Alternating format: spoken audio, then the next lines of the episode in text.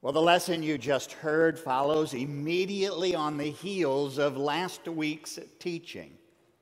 In fact, it is part of the same sermon that Jesus gave to his first disciples, only there wasn't a week in between time. So, if we're going to understand this very rich and deep text, we have to connect it to what we learned last week.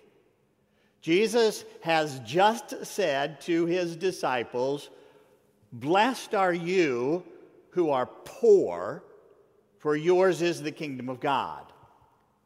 Now, Pastor Tig and Pastor Elliot both did a brilliant job last week of unpacking what all that means for us.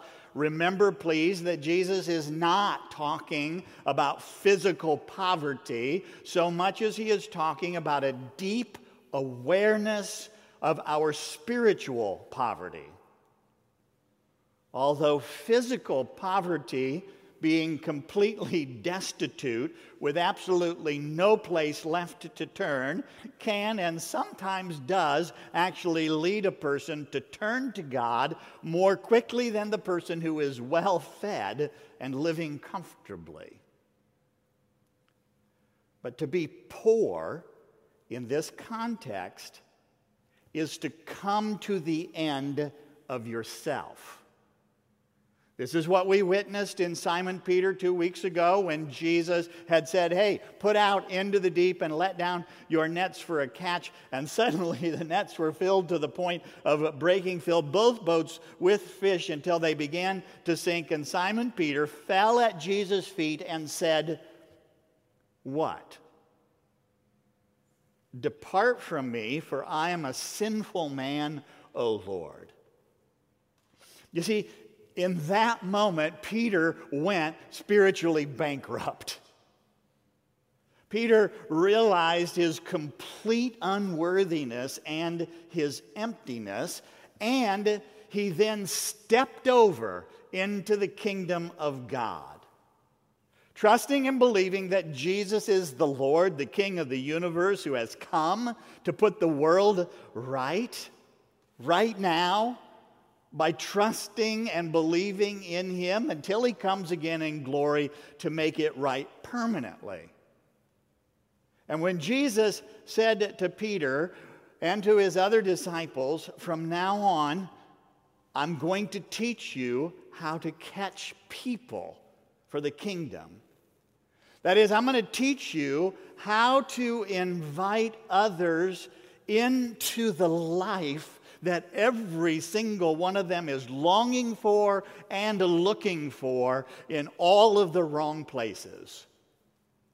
Sounds great. Let's go, Jesus. Except that then Jesus added this Blessed are you when people hate you, and when they exclude you and revile you and spurn your name as evil on account of the Son of Man.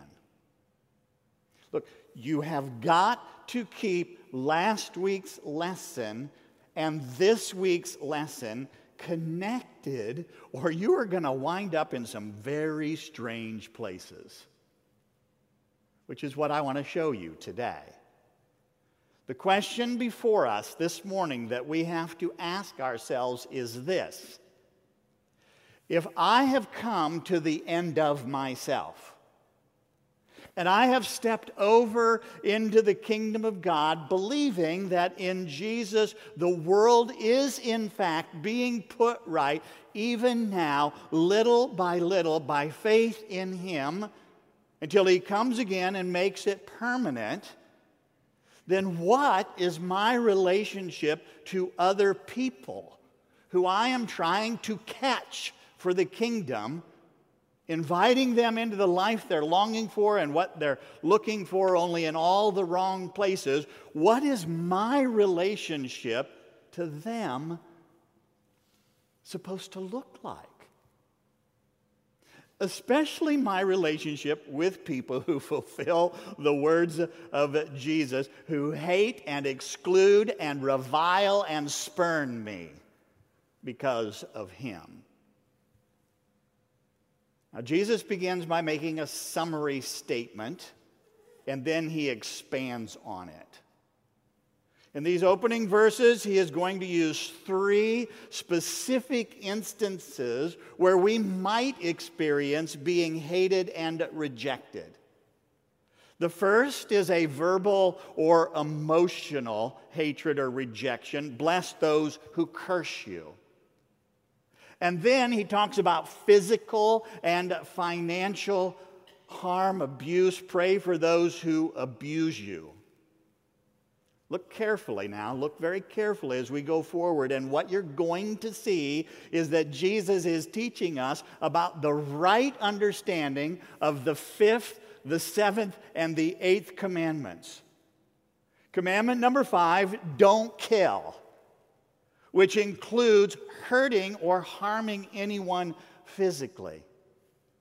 Commandment number seven don't steal which is hurting or harming someone financially. And commandment number eight, don't bear false witness, which is hurting someone or harming someone verbally. So, how are we supposed to respond to people who would seek to hurt or harm us verbally, physically, or financially because we are followers of Jesus, to, seeking to bring them into this kingdom of God? Well, perhaps so obvious that it doesn't actually need to be said, but Jesus says it anyway. Following your natural, fallen, broken, sinful human instinct is not the way to go. Look, retaliation is what comes most naturally to us. But think about it retaliation begets retaliation. It becomes a vicious cycle that will not stop until somebody decides not to retaliate, or is beaten into submission, or is dead. Physically, verbally, or financially, to use Jesus' examples.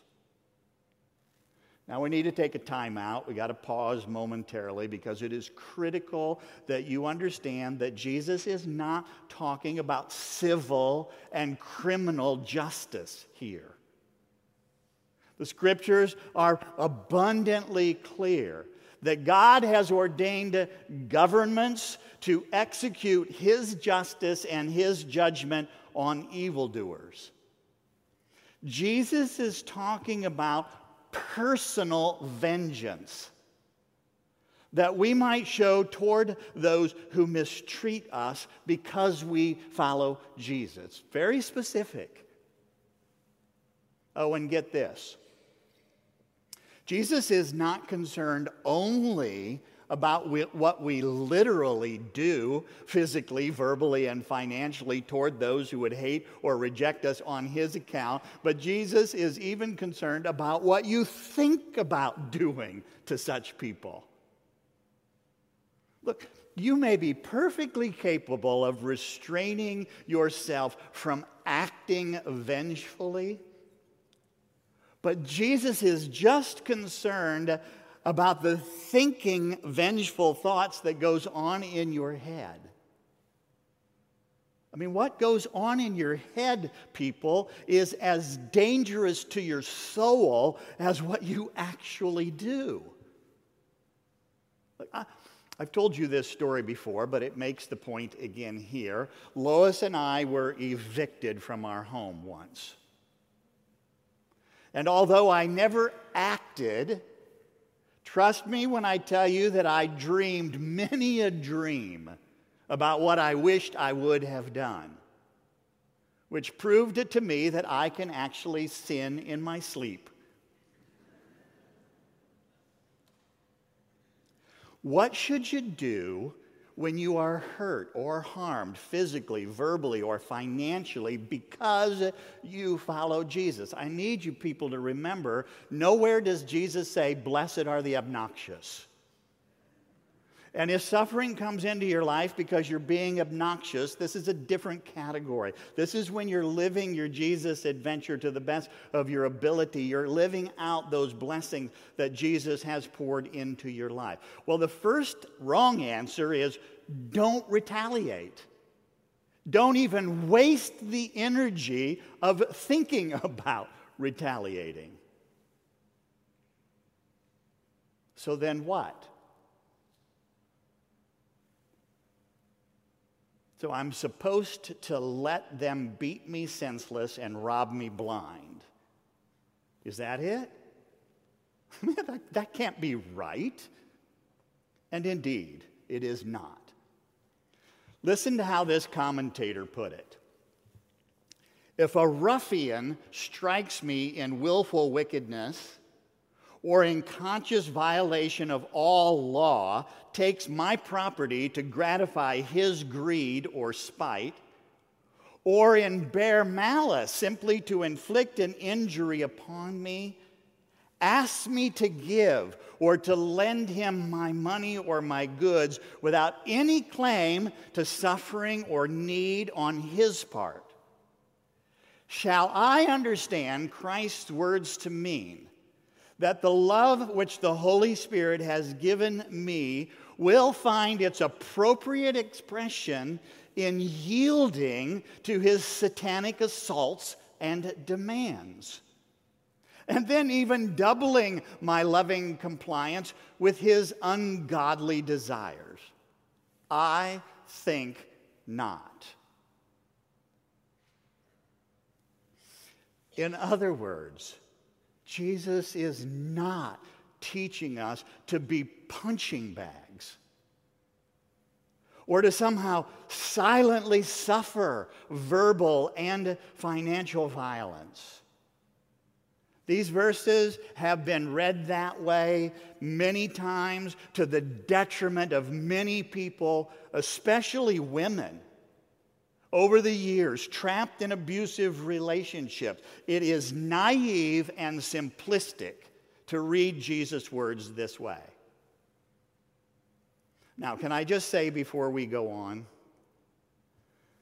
that most of us tend toward one or the other of these two approaches toward those who hurt or harm us physically, financially, or verbally. I mean, some of you have developed and sharpened your skills of aggressive retaliation. Fight fire with fire.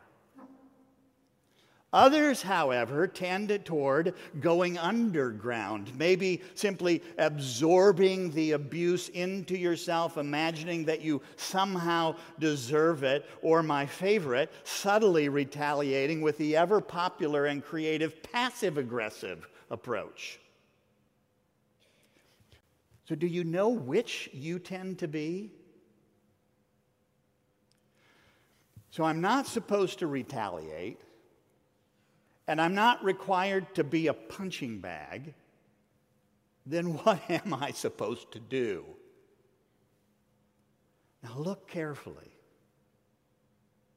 I need you to understand this morning that Christianity is not a cookbook religion.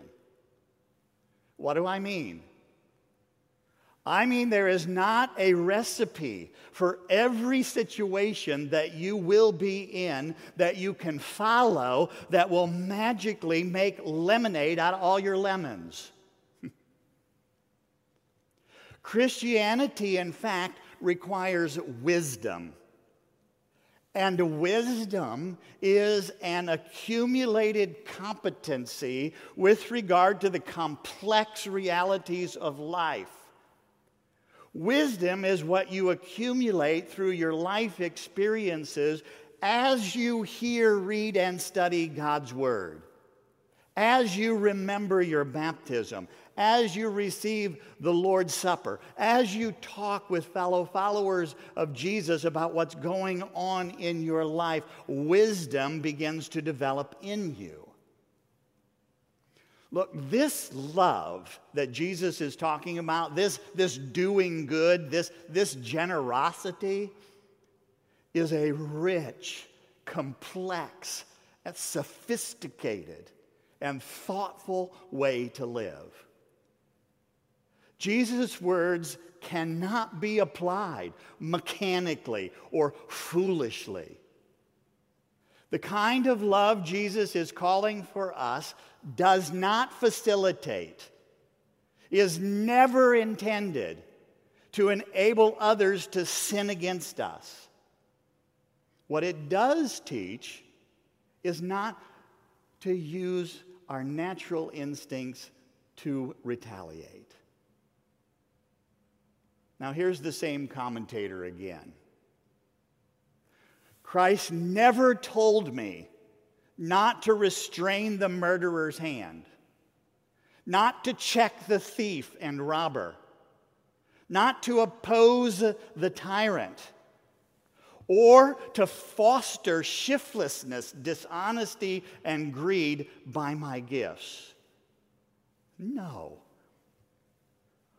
What Jesus is after is a profound and intelligent love for our fellow human beings that is concerned about his or her eternal soul.